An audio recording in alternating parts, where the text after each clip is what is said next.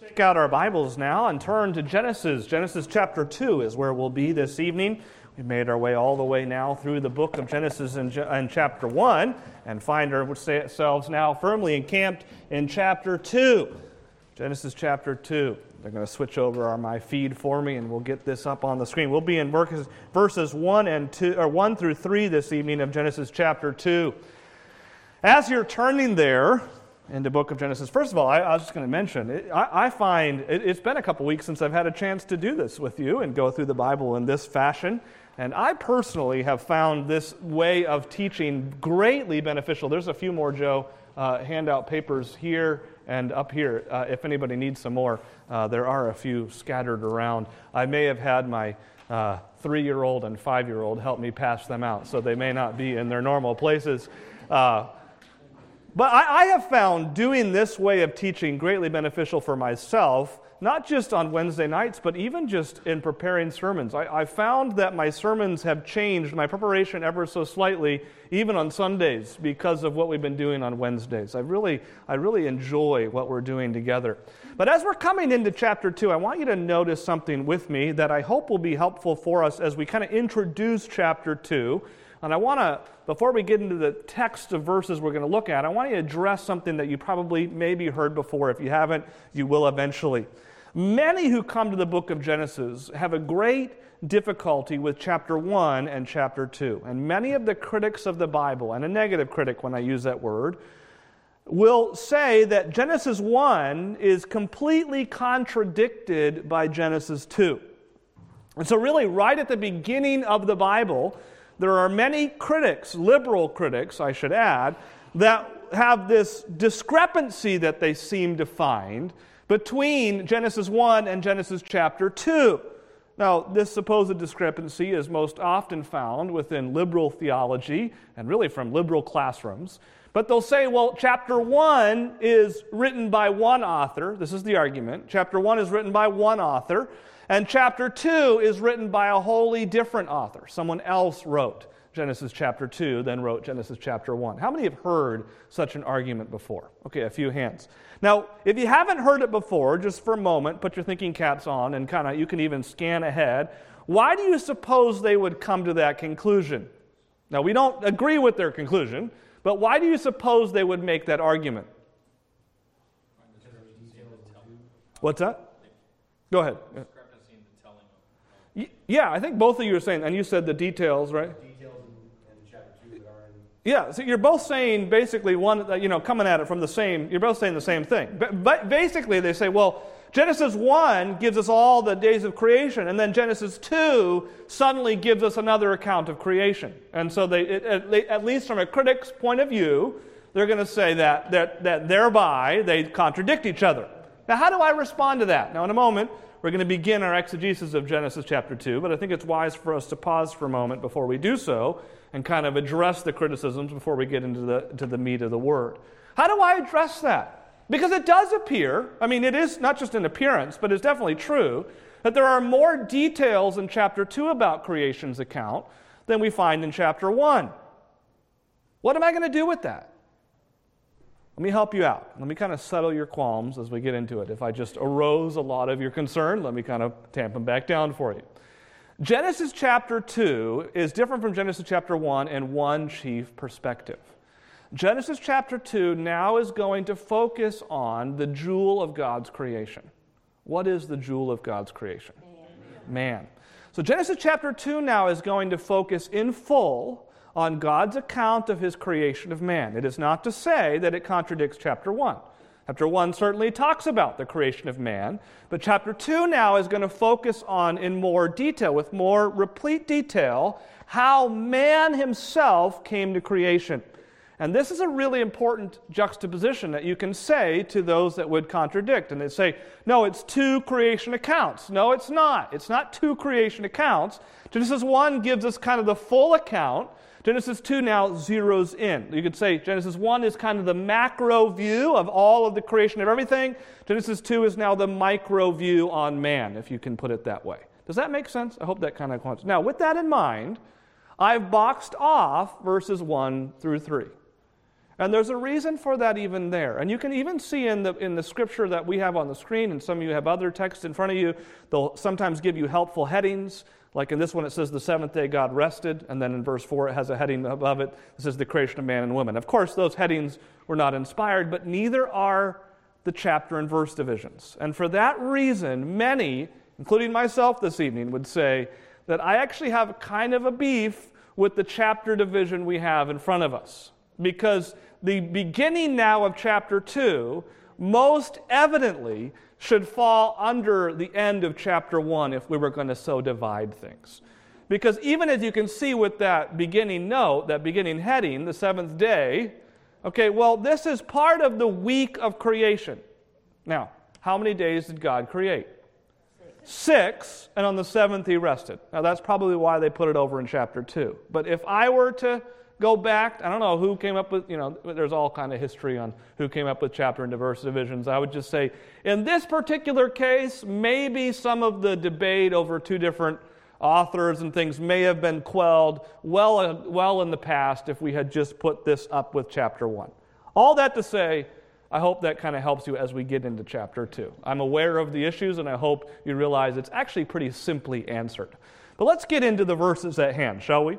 Let's begin by reading them, and then we'll explain them in full. Verse 1 it says, Thus the heavens and earth were finished, and all the host of them. And again, you can see immediately there's definitely a connection here uh, back up to what we just have been reviewing beginning at the end of chapter 1. So, thus, on the end, on the tail end of what we just said, the heavens and earth were finished, and all the hosts of them. And on the seventh day, God finished his work that he had done, and he rested on the seventh day from all the work that he had done. So God blessed the seventh day and made it holy, because on it God rested from all his work that he had done in creation. We're going to do something unusual this evening as we kind of journal through this. We're going to do a broad overview, and then we're going to come back and do a more specific study. Let's do a broad overview to begin with. It says, Thus the heavens and earth, and immediately says, Thus the heavens and earth were finished.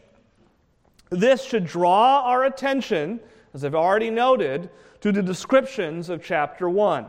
And this thus that we've already kind of highlighted is an explanation of the spoken word, of how God created. He did it thusly, we could say. He spoke the world into creation. Thus the heavens and earth were created, they were finished, and all, it says, and all the host of them, and all the host of them. You could say this phrase, and all the host of them, is, is sometimes referred to as all the ornaments, is another way you could translate the host of them.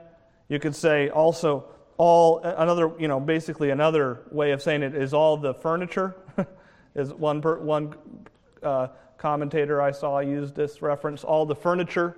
What's he referring to?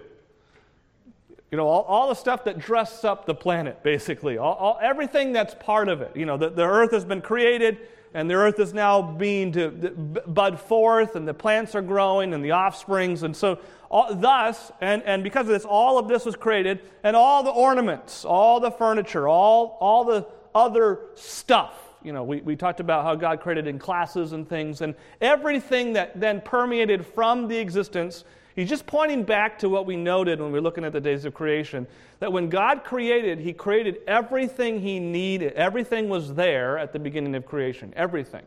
Things change over time, certainly.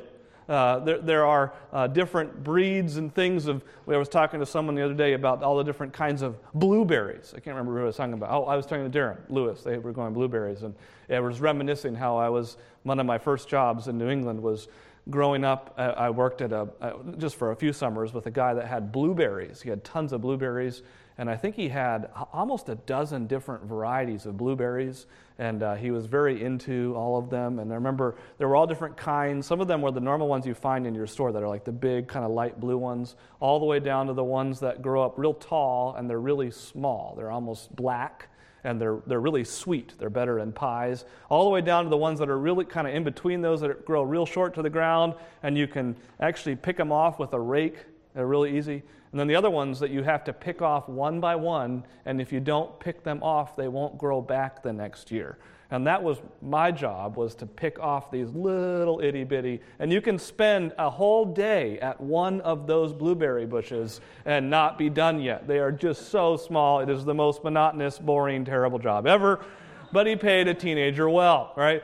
I learned about all the hosts of them, right? I mean, there are blueberries, and there are, I, didn't even know there were all that kind of blueberries. I still don't know the full, uh, all of that. Some of you guys can get into all that. That's what he's referring to. Not only did God create everything, but he also furnished the world with everything that he needed for the world to continue to be replenished.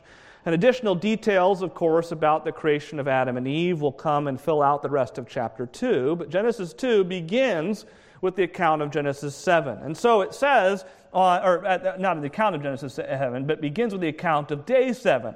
And so he says, and on the seventh day. And I want you to kind of think of this word as terms of by the seventh day. And, and I'll, I'll fill that out fuller in just a moment. But that, that Hebrew word on could also be translated by.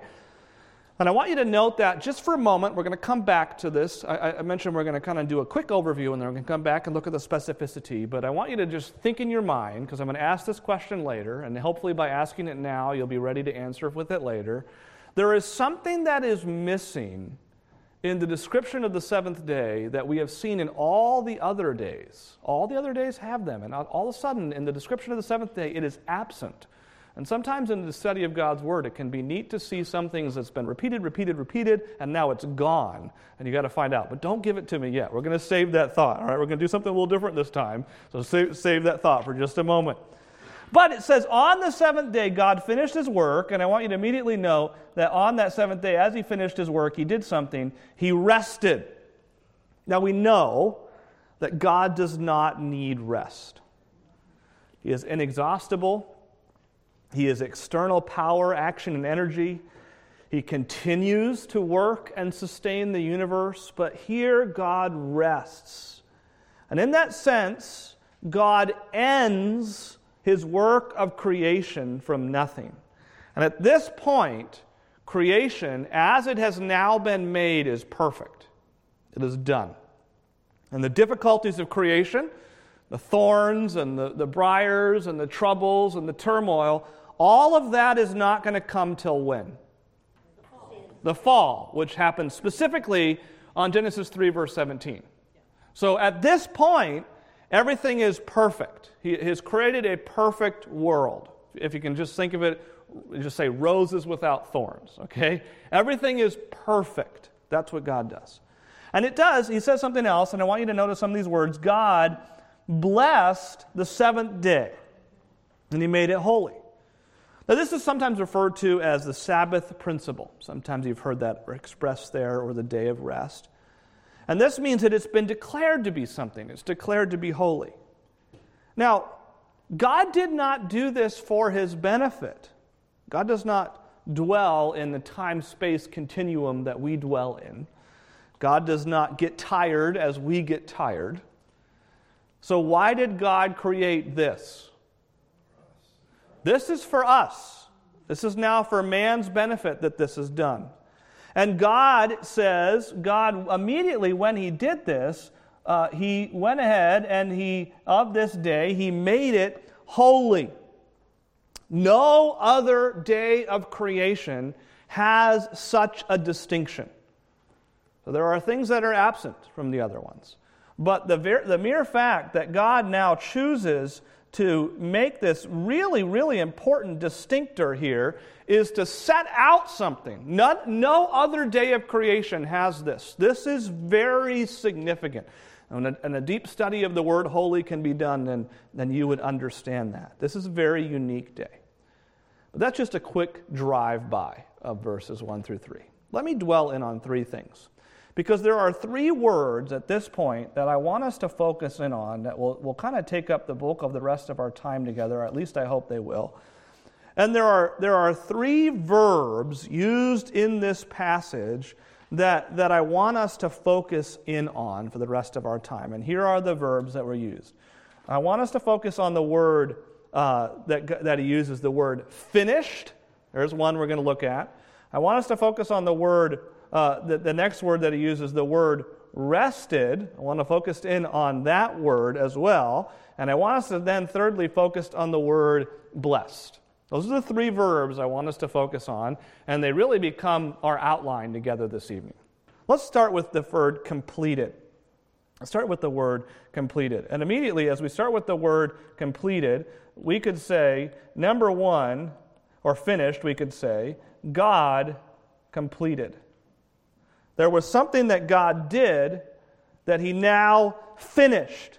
Verses 1 and 2 indicate the uniqueness of the day by the fact that God finished something. And notice that He immediately repeats this. He finished it, and there's the word twice right away. So there's a, there's a highlight immediately, an emphasis. God finished something. It is clear by the language here that God completed the entire work of creation. This again is reiterating that creation was finished at the end of six literal days. So at the end of all of the other days of creation, and we could go one by one through them as we already ventured to do, on each one of those, God's work is now done. He is finished. And as we noted before, that's why we say by, as we noted earlier. By. Now, at the end of the sixth day, he's done. When it gets to the word by, this is now, it's, it's done. All of this other stuff is done. How the universe came into existence is clearly told. It's finished in Genesis 1, and God created everything there is now, and He did it in 24 hour, six days. By the way, if you have a question to the inerrancy and authority of Scripture in Genesis 1 and 2, we could say you are striking a blow against the integrity of the Word of God, and you are dishonoring the God who inspired it. God is saying, when, I, when this happened, when these six days were happening, it was done. Was there anything else left undone at the days of creation? And he emphasizes it twice, right? He says, ESV puts it finished. Uh, other translations will put completed. Come with me to at the end of Genesis chapter 1, verse 31, just the verse right before it, and you can see exactly what's going on. It says, And God saw everything that he made, and behold, it was very good, and there was, and, and there was evening and there was morning the sixth day. So there, there's a completed aspect to that. So you're really emphasizing on it. Yeah, I think it's not a mistake that he repeats something. When God, when God repeats a word, it's not for his learning, but for ours. He wants us to know that there's a completion there. God's final stamp of approval is now in the beginning of chapter 2. That's done. Everything is finished. Everything that he needs to do is completed.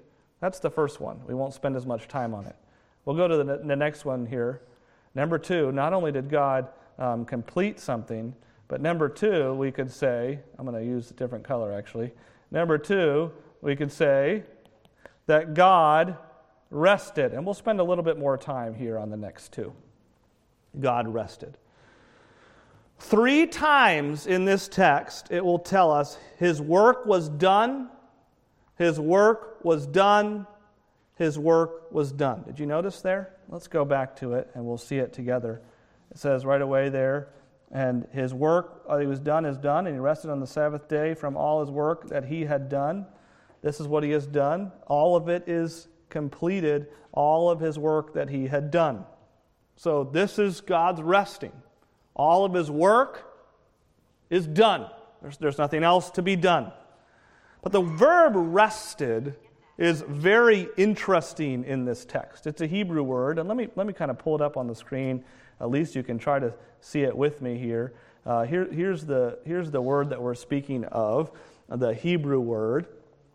And the word is not to imply by any means, and I'll zoom in on a little bit. The word is not to imply by any means that there is weariness with God. God is not worn out from a tough week of work. When he's taking a rest, it's not like God took a nap. I, I guess when I was a when I was a child, I think that's my impression, right? man, man, you know, God takes a nap. I think I picked it up from my dad more than anything. As my dad, and he still says, that the third ordinance of a Baptist church, do you know what the third ordinance of a Baptist church is? It's a Sunday afternoon nap. And I always knew that I, and I think to this day, you can, you know, where is my dad at, you know, one o'clock Sunday afternoon? He's probably on the couch taking a nap, right? I, I think in my view, I was thinking, well, because my dad was a pastor, he was tired, he was preaching on Sunday morning, he needed to take a nap before he preached again on Sunday afternoon. I was thinking, well, you know, God must have gotten tired and he took a nap. That's, we, we can't come to that conclusion because that's not what the Bible says, is it? I mean, think of some of the verses. Isaiah 40, verse 28. He faints not, neither is weary. Well, that's, that's God. God is unchangeable. Psalm 121, verse 4 puts it even clearer. He doesn't slumber and he doesn't sleep. Got any other verses that kind of communicate that God doesn't get tired? You don't have to give me the references. Just give me the quotes. Other verses that come in mind? He's always faithful. What's that? He's never weary. So the, the Hebrew word here that's being used does not mean no work. That's what's very unique about this word. It's not communicating that no work is done. There is, however, a negative and a positive aspect to this word. Let me come back to the screen so we can give ourselves some room. Because there is both a negative and a positive aspect to this word. Negatively, it does primarily mean not to do work. So it doesn't mean he's tired, but it does mean he does not work. All right, does that make sense? So on the seventh day, it was not a, a rest day to replenish his energy, as if to say, okay, I'm not going to work here because I'm tired. But it does mean at the same time, he does rest from working. Do you understand the intricacy there? So there is an understanding, it's not that he's replenishing energy, it's not that kind of a rest. But there is a no work aspect. But positively, it, positively, it refers to satisfaction. It refers to satisfaction positively or delight. This is really the response of God. This is actually kind of referring back to, if you want to get the delight point, it's referring back to chapter 1, verse 31, when, when God looks down at everything that He's made and He delights in it. He sees everything that He made and it is very good. This is not unlike a, a, an artist, if you can imagine such a thing. It takes me a little bit more imagination for this because I am not one, as you can see with my handwriting. Uh, to step back from their work and to observe it and to have kind of a I like, you know, that looks good. That's kind of the, that's the, what's what that word would be communicating. If, if, a, if an artist were to step back from his work, put down his paintbrush, not work on his work anymore, stand back from it and say, wow, this is beautiful. That's what's going on here. An important note here is that. So, what is God doing when He's resting in this case? Just think about what God is doing. You can, take your, you can let your imagination run a little bit because that's what this word is communicating. What is God doing as He's resting here on the Sabbath? He's enjoying His handiwork. I mean, there are things that He can see. These are, and, and why, why is He enjoying His handiwork? Why did God create? Revelation tells us in Revelation 4, verse 10, why did God create?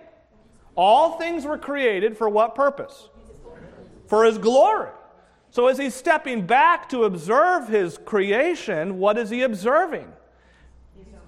He's observing his own glory. This is to be a reflection. Remember, this is pre fall. So, this is a reflection of his glory. So, that means that in heaven, when we're all around the throne praising, sure. he's probably resting and enjoying. That's exactly good. That is a wonderful point. So, that, that, and it is the right usage of that word. Lori was saying, when we're in heaven one day and we are around his throne, if I can repeat your words, just glorifying him, God would be on his throne, in that case, resting. What is he doing? He's enjoying his glory reflected back to him. And remember, it's important to know this is pre fall, but this is still such a wonderful picture but there's also an important note, even as we get into this, that I think sometimes we can And if we're not careful, we can do this in almost any context of Scripture, especially the more you study Scripture, the more you go, oh, that reminds me of, and then you jump to another passage. And I, have warned us about that even in the Gospel of Mark, right? Don't preach the Gospel of Matthew from the Gospel of Mark. I've said that before. You're in Mark right now. And I know that there are parallel passages, but Mark was written for a purpose. You might have read this as I did and think, I, have read Sabbath verses before. Right? I know that they're there, they're in Exodus. And so I'm going to jump over there. But pause for a moment. There is nothing mentioned about the Sabbath in Genesis 2. You will not find it there. In fact, the word Sabbath is not found in any of Genesis 1 or Genesis 2. In fact, more than that, there is no mention at all of man resting in Genesis 1 or 2. It is not appropriate to inaugurate here in Genesis some rest for man yet. That's not happened. No rest for man is inaugurated here. No Sabbath is inaugurated yet. That's a really important distinction. Do you notice the omission, though, in this text? Notice the omission? I asked to, to kind of think earlier. I said I was going to come back to it. What's not there? Kurt? There's no evening and morning. There is no evening and morning. Why is there no evening and morning? Sometimes half the fun of interpreting the Bible is finding what's not there, right? Why is there no evening and morning? What component of the first six days that was there and every single day was not there on the seventh day? There's no phrase evening and morning. Why is that not there? Thought about it? Well, that's part of it, right? There's no creation there. When you see something there all the time and then it's not, there has to be a reason. What was God endeavoring to say by not including that?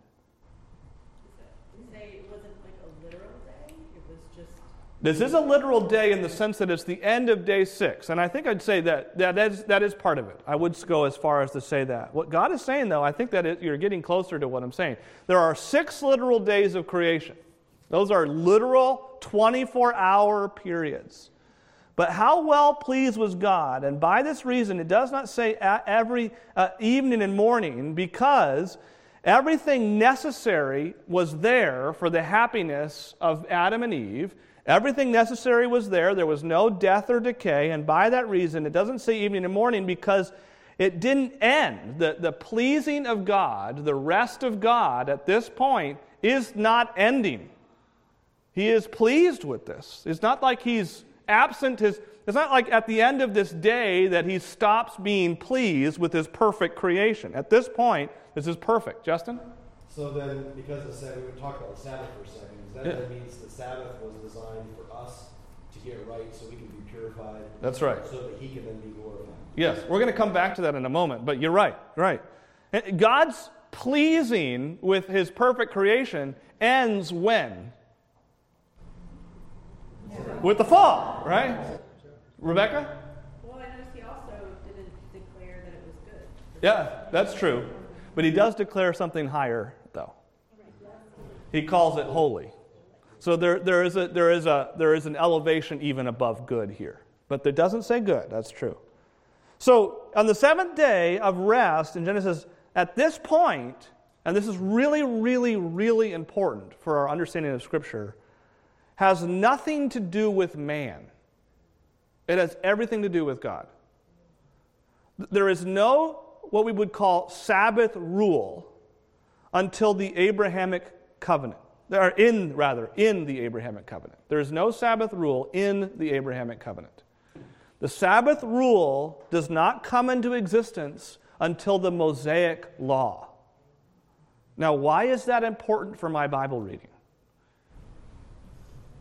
That's how God makes it. There are certain truths about God that are timeless regardless of dispensation. So, this is Abrahamic covenant. This is God's glory seen in his rest, pre Mosaic law.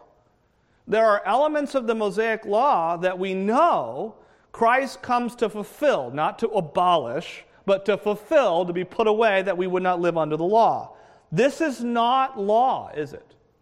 This is Abrahamic covenant. Now, by the way, there, this is kind of a fun exercise, and we'll go ahead and chase this rabbit just for a moment on Wednesday night. But there are other things that are pre Mosaic law. For example, the principle of tithing. Some would say, well, we don't live under the law, so we don't tithe. Did you know that the principle of tithing is Abrahamic covenant, not Mosaic law? It is, there are elements of tithing that are spelled out in Mosaic law that we clearly don't follow, like you know, not reaping the corners of your field and those kind of things. I don't know if any of you are in the business of doing that. If you are, you don't have, I'm just going to let you know, you don't have to do that anymore, right?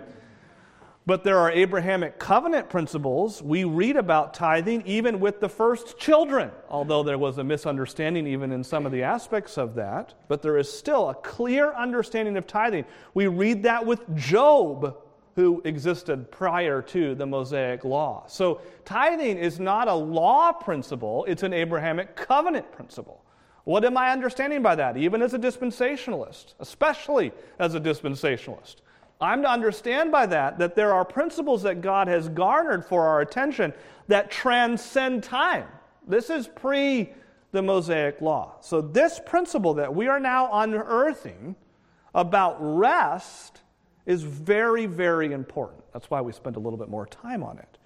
But again, God, so when you come to seventh day, you are seeing everything related to God, and, we're, and chiefly we're seeing God do two things God ceased from work, and God delighted in what He made.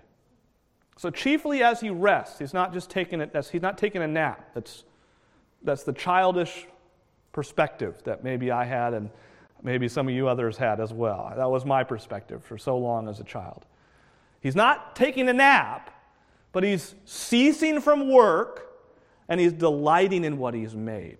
That's the verb rest. But let's move forward because there's another verb in this text that we've already considered, at least in part, and that is the word uh, blessed. And let's look at that word now. Let me uh, pick another color to make sure that we can stand out with that one as well. So the word rest. And that is God, or God blessed. God blessed. And there are the, the words, we've already highlighted on them.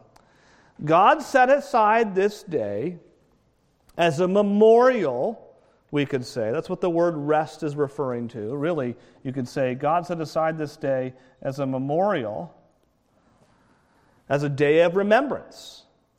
And God was inaugurating a day as a reminder, a constant, ever present reminder of God as creator. Now, think about this for a moment, and I think this is really, really cool. Nobody would divide 365 days in sets of seven. It doesn't work that way, does it, right? There's, well, that's why some months have 30s, some months have 31s, and then February, which is its own thing, right? Why on earth would the whole world separate their weeks in sevens? The only reason is because God established that order in the order of creation. God has established this order in the order of creation so that, and this is why we have to ask, why do it in sevens? So that every time a seventh day passes by, we would do something. What are we doing? Every time a seventh day passes by, what are you doing? You're doing, you are acknowledging God the Creator. That's what the seventh day is. To reject God as creator is to unbless the seventh day. That's why he calls this day holy. It's holy because this is now an amplification, even as Rebecca astutely noted already. This is an amplification of the good, good, good times, you know, six, or well, I guess uh, I shouldn't, times whatever. Okay, I should say all six of them, right? All those goods now it's holy. This is a blessed, holy remembrance of the Creator God. When, when I look back at the blessing of the Sabbath in Genesis, Again, I don't see any Mosaic law here. It's not what's going on. I don't see anything designed for man to do except to remember that God did it all. Justin? Is it for us to acknowledge Him on that seventh day, or is it for us to be available and purified so He can enjoy us? I think it's, I think it's more both. Because in a moment we'll see from Exodus 31 and Exodus 20 that they will tie in, in the Mosaic law, the principle. And there are principally things that the Mosaic law gives that a timeless God still remains true. And we'll see that in a moment. But chiefly, we are, if we're going to be like God, we should do what God does. And what God does on this day is He steps back, He looks back, He says, This is all good. And I think that's what we should learn from. But there is something we, I, I believe we can and should appropriate our lives by. Because you might say, well, applicationally, what does that mean for me? Because I've got a week. We all still have weeks. so what do I, how do I make my week look out? Well, remember, every time the calendar flips, right, or the week flips by, Saturday gives testimony to God the Creator. That's, that's what the seventh day is there for. It gives testimony to God the Creator. What does Sunday do? Sunday gives testimony to God, our Redeemer, through the resurrection. So, Saturday is God the Creator, Sunday is God the Redeemer. In a moment, I'll explain exactly why Sunday is that way. And Sunday hasn't, been, hasn't replaced Saturday, and Sunday isn't the Sabbath, and I'll explain that in a moment. But Saturday is the perpetual witness that God finished creation. That's what Saturday is. Sunday is the perpetual witness that God finished redemption. That's what Sunday is. Now, sadly, many in our culture don't care about either of them. but I do find it interesting that even in our culture, uh, I mean, in any culture, you'll find the same work week at least generally spelled out. You've got Monday through Friday, and then you've got your holiday. And that's where we get holiday from holy day. That's where that even comes from. But I think many of our culture don't really give much attention to this. And I think that's not good, but it's also evident of an unbelieving world. For those who believe in God as the Creator, here's the point of what we're seeing here. No week should go by without a witness. None. No week should go by without a testimony. No week should go by without a holy day of praise to God for what He's done and just creating us. No week goes by without one day that points to God as our Creator. And Saturday should operate on your calendar as a, as a highlight for you. If it's a possibility to remind you, God has worked it into your week for you to be reminded. When you get to Saturday, you can stop and say, Thank you, Lord, for uh, the last six days you let me live on your earth. So, so, how do you practically flesh out a seventh day in your own life? Well, you could do any number of things. You can go out and enjoy God's creation, for one. That'd be pretty obvious, uh, low hanging applicational fruit there. Uh, go play with your kids and grandkids. You know, that's, that's another one. They're people too, right? Go be around your friends and enjoy the fellowship that God has given to you. That is all a part of recognizing your good God who created all things. And isn't it wonderful that no week goes by without a memorial to that? A thankfulness. It's a thanksgiving in your heart. Now, why don't we come to church on Saturday? Because that's probably the next question a lot of asks, right? Say, well, there's, you know, we got all this. From, from creation onward, by the way, the people of God worshiped on the seventh day. And they say this was a creation ordinance. And when they say it was a creation ordinance, what are they referring to? They're referring to this, right? After all, God Himself established this. He worked six days. He called His image bearers to do the same. He rested on the seventh day. He called the seventh day holy. Later, here's what we read in Exodus 31, verse 17 It is a sign between me and the children of Israel forever. I want to just pause there for a moment and see if you can help exegete this together. It is a sign between me and the children of. Who is that? It's the church, obviously, right? No, right? It's Israel. Israel is Israel. we're going to be literal interpreters of the Bible. We are literal interpreters of the Bible always. Israel remains Israel. forever. For in six days the Lord made heaven and earth. On the seventh day he rested and was refreshed. That's Exodus 31, verse 17. Now, after God brought his people out of Egypt and through the Red Sea, the Sabbath took on an even more significance as the covenant sign that God sanctified his people.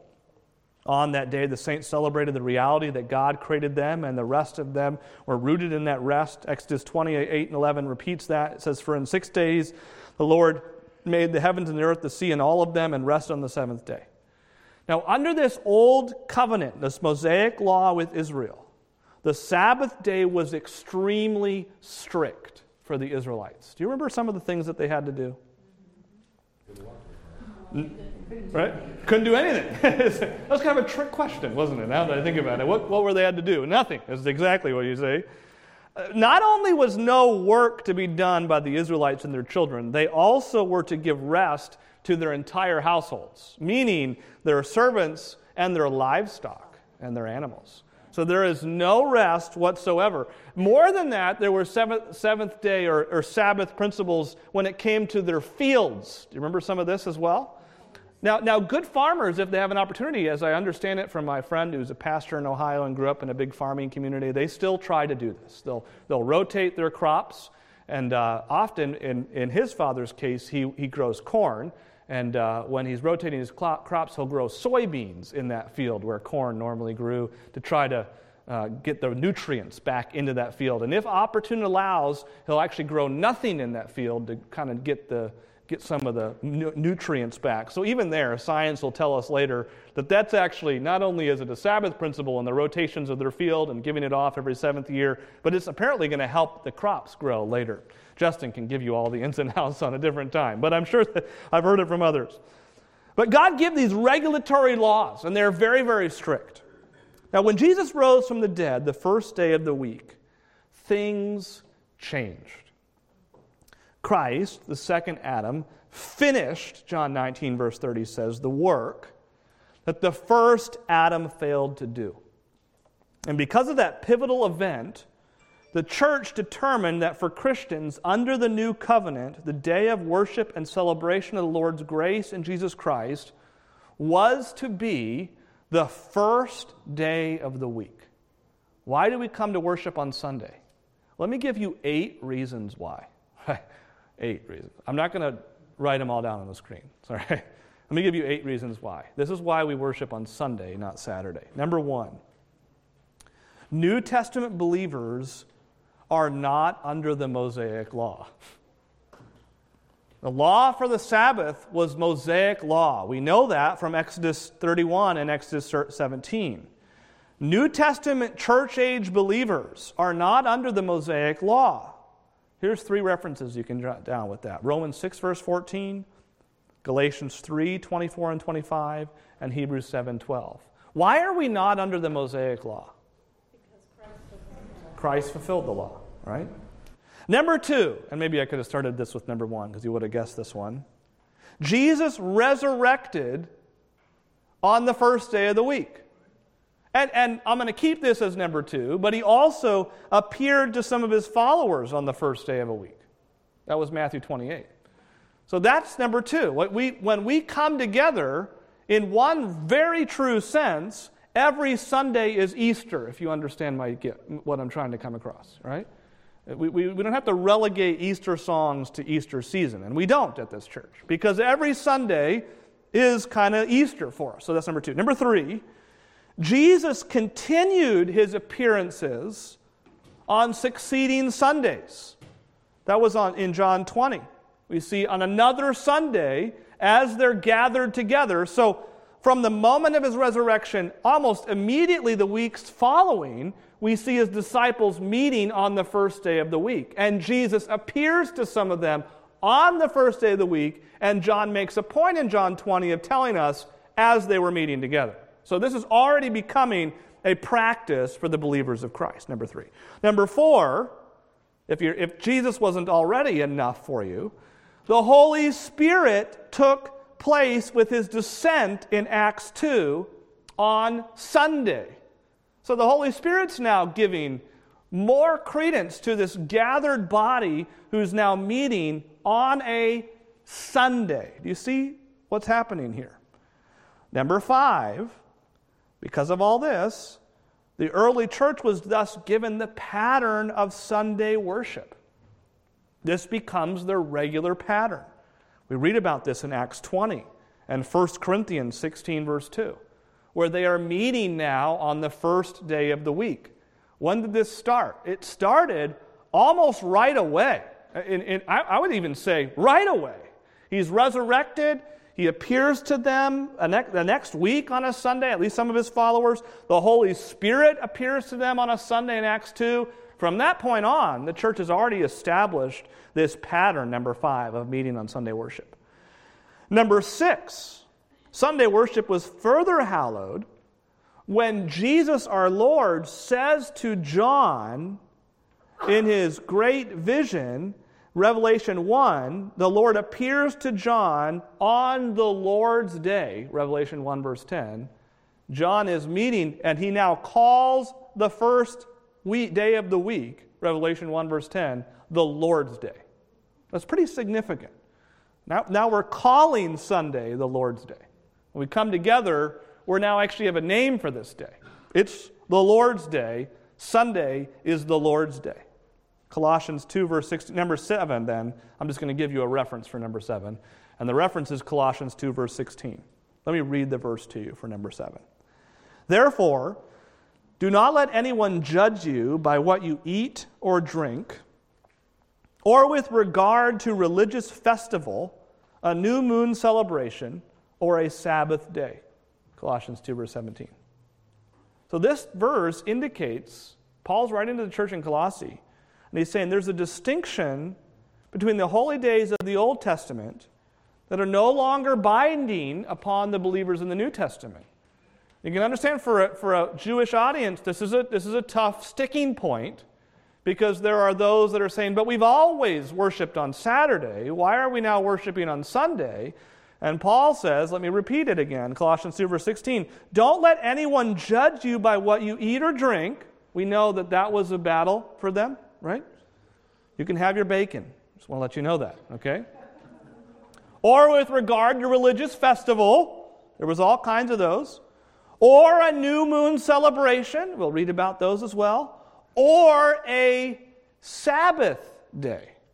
So even there, he's saying, worship on Sunday. You're no longer binded by this. So from creation until Christ, the people of God worked six days, they rested on the seventh day, but in their rest, they were literally pausing, they were doing everything else. And this was a picture of their looking forward to eternal rest. The seventh day of creation was not structured with an evening and morning as the previous six days for that purpose, by the way. I should have mentioned that earlier. When it says evening and morning, it's not referenced here because this rest is looking forward. And actually, Lori already noted it. This is looking forward to that eternal rest where we are going to worship God and enjoy Him forever. More His enjoyment of that glory, which signified in the seventh day had no end. It's a foretaste of eternal, eternity itself. But on the other hand, from the work of Christ unto consummation, the people of God rest on the first day of the week and worship God rather on the first day of the week, looking forward to the finished work of Christ. That's why the change. Now, does that change anything when it comes back to our Abrahamic covenant verse? Now, I, have heard of pastors that they, they rearrange their schedule and they'll take a Monday off. And after studying this passage, I, have practically never liked that because I feel like, um, I'm just talking to pastors now, but I, I feel like that's hard for me to minister to men in the church that don't have that schedule if I have a different schedule to them. I've always felt like I should have the same schedule as the men I minister as a church, and so that's what I've strived, to, I've strived to do. But I've also now, as I study this passage, had a harder time understanding how that can quite jive with what we're seeing here in this passage. Saturday is meant to be, and as best we can, we should try to protect it. And not every workplace can do that. I'm reminded of my, uh, one of our youth staff members who worked as a prison guard in Indianapolis. And he used to tell me, hey, Pastor, I'll, I'll be there on Sunday school sometimes, but sometimes at prison. And I had to tell him, sorry, you have to come. Prison's going to have to close for the day, right? Obviously not, right? That's not how that works. That, I don't, that is not in, at all the intentionality that we're trying to communicate here. But there should be a heartbeat within us that says, you know, on, I, I want to set aside a day of my week, at least a portion of my week, to praise God for the goodness He has given me in just having life itself.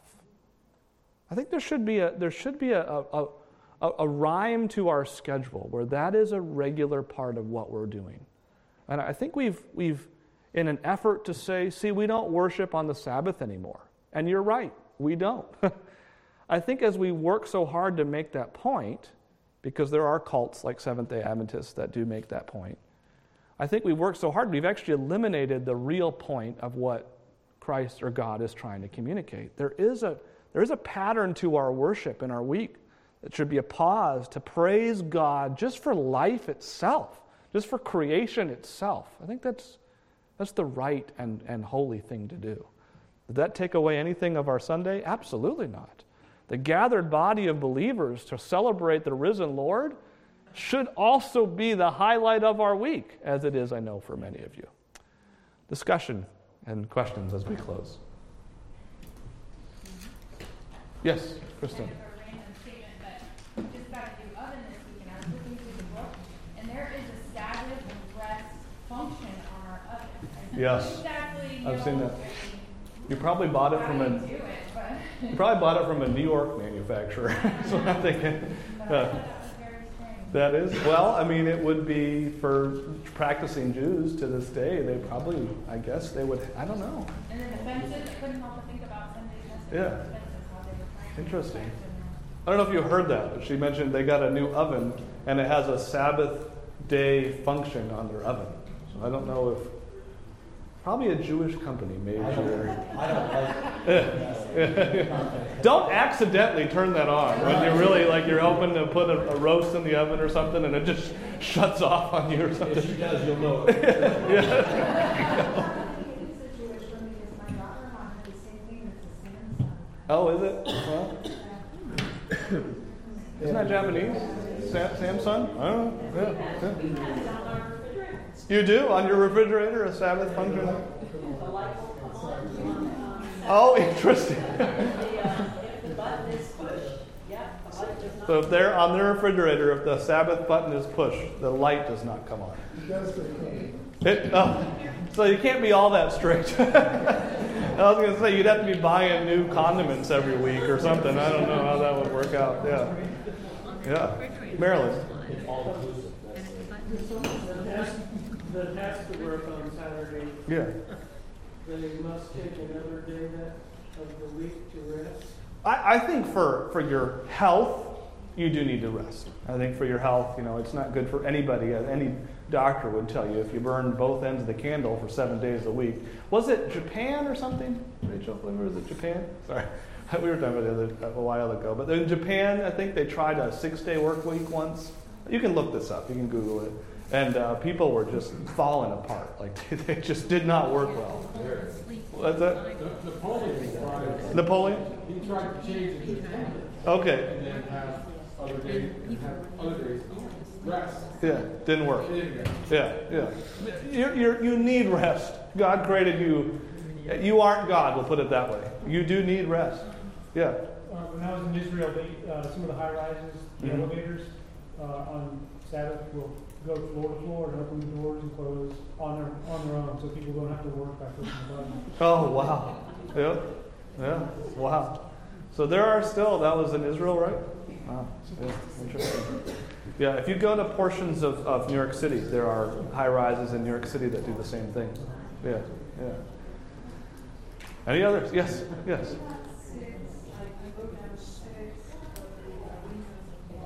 I can give you my list. I'll, I'll, I'll drop my list here to you. There's my list for you if you want to write this down. Yeah, no problem.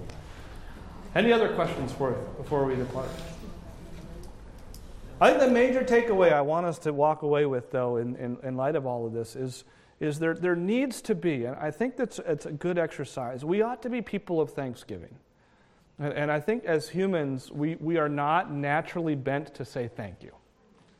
I think for that re- uh, we know for that reason that God has worked into the very calendar of our week a time for us to be reminded to say thank you.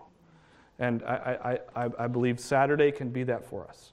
And, and we, should, we should be mindful of that. Lori. Before the, before the fall, I, I would think that we Sure. And when the fall came, then we became selfish. people. Yeah, well, we were born sinners from that point forward, weren't we? So we've. so when we get to heaven, when, when we're in our eternal home, hmm we probably will be thankful. Yes, yeah, yeah. We'll be all of this sinful nature that we have will be wiped clean. Even Paul says, "Man, the things that I know I shouldn't do, I keep doing. The things I know I should do, those are the things I don't do." And so, if you walk into tonight or after tonight, you're like, "Man, I'm not doing a really good job at saying Thanksgiving. I probably should be better at it." Join Paul, which should be a little bit encouraging to you, because Paul's pretty high up there as far as I'm concerned. And uh, somehow we have a lot of growth to do, but God allows us to continue to grow. Yes, Rebecca? If I'm like taking all of this collectively, I don't think necessarily it's the point that Saturday has to be the day. No. Even you alluded to the fact Yeah. that there's people who, their schedules, they work on Saturdays. Yeah. Police and fire and ambulance. Yeah. So Yeah.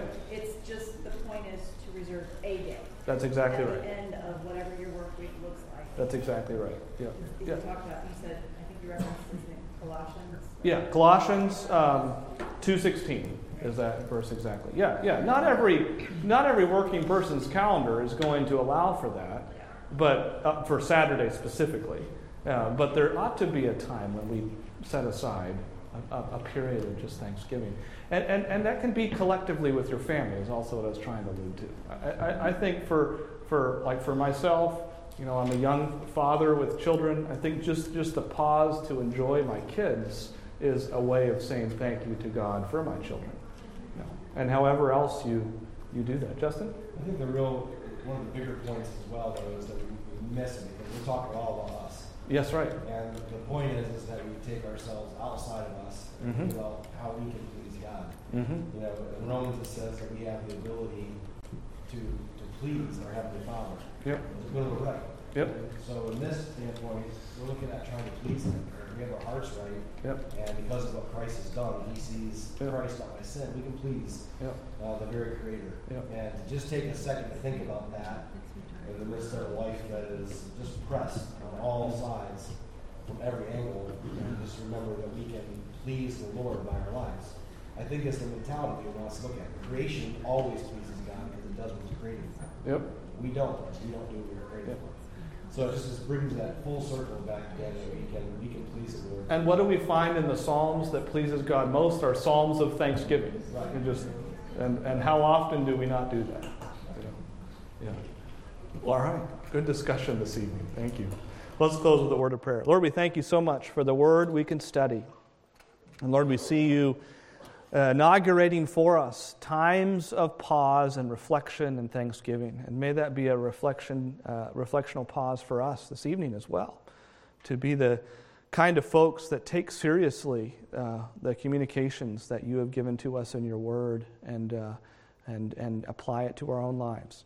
Lord, may we bring psalms of thanksgiving to you. And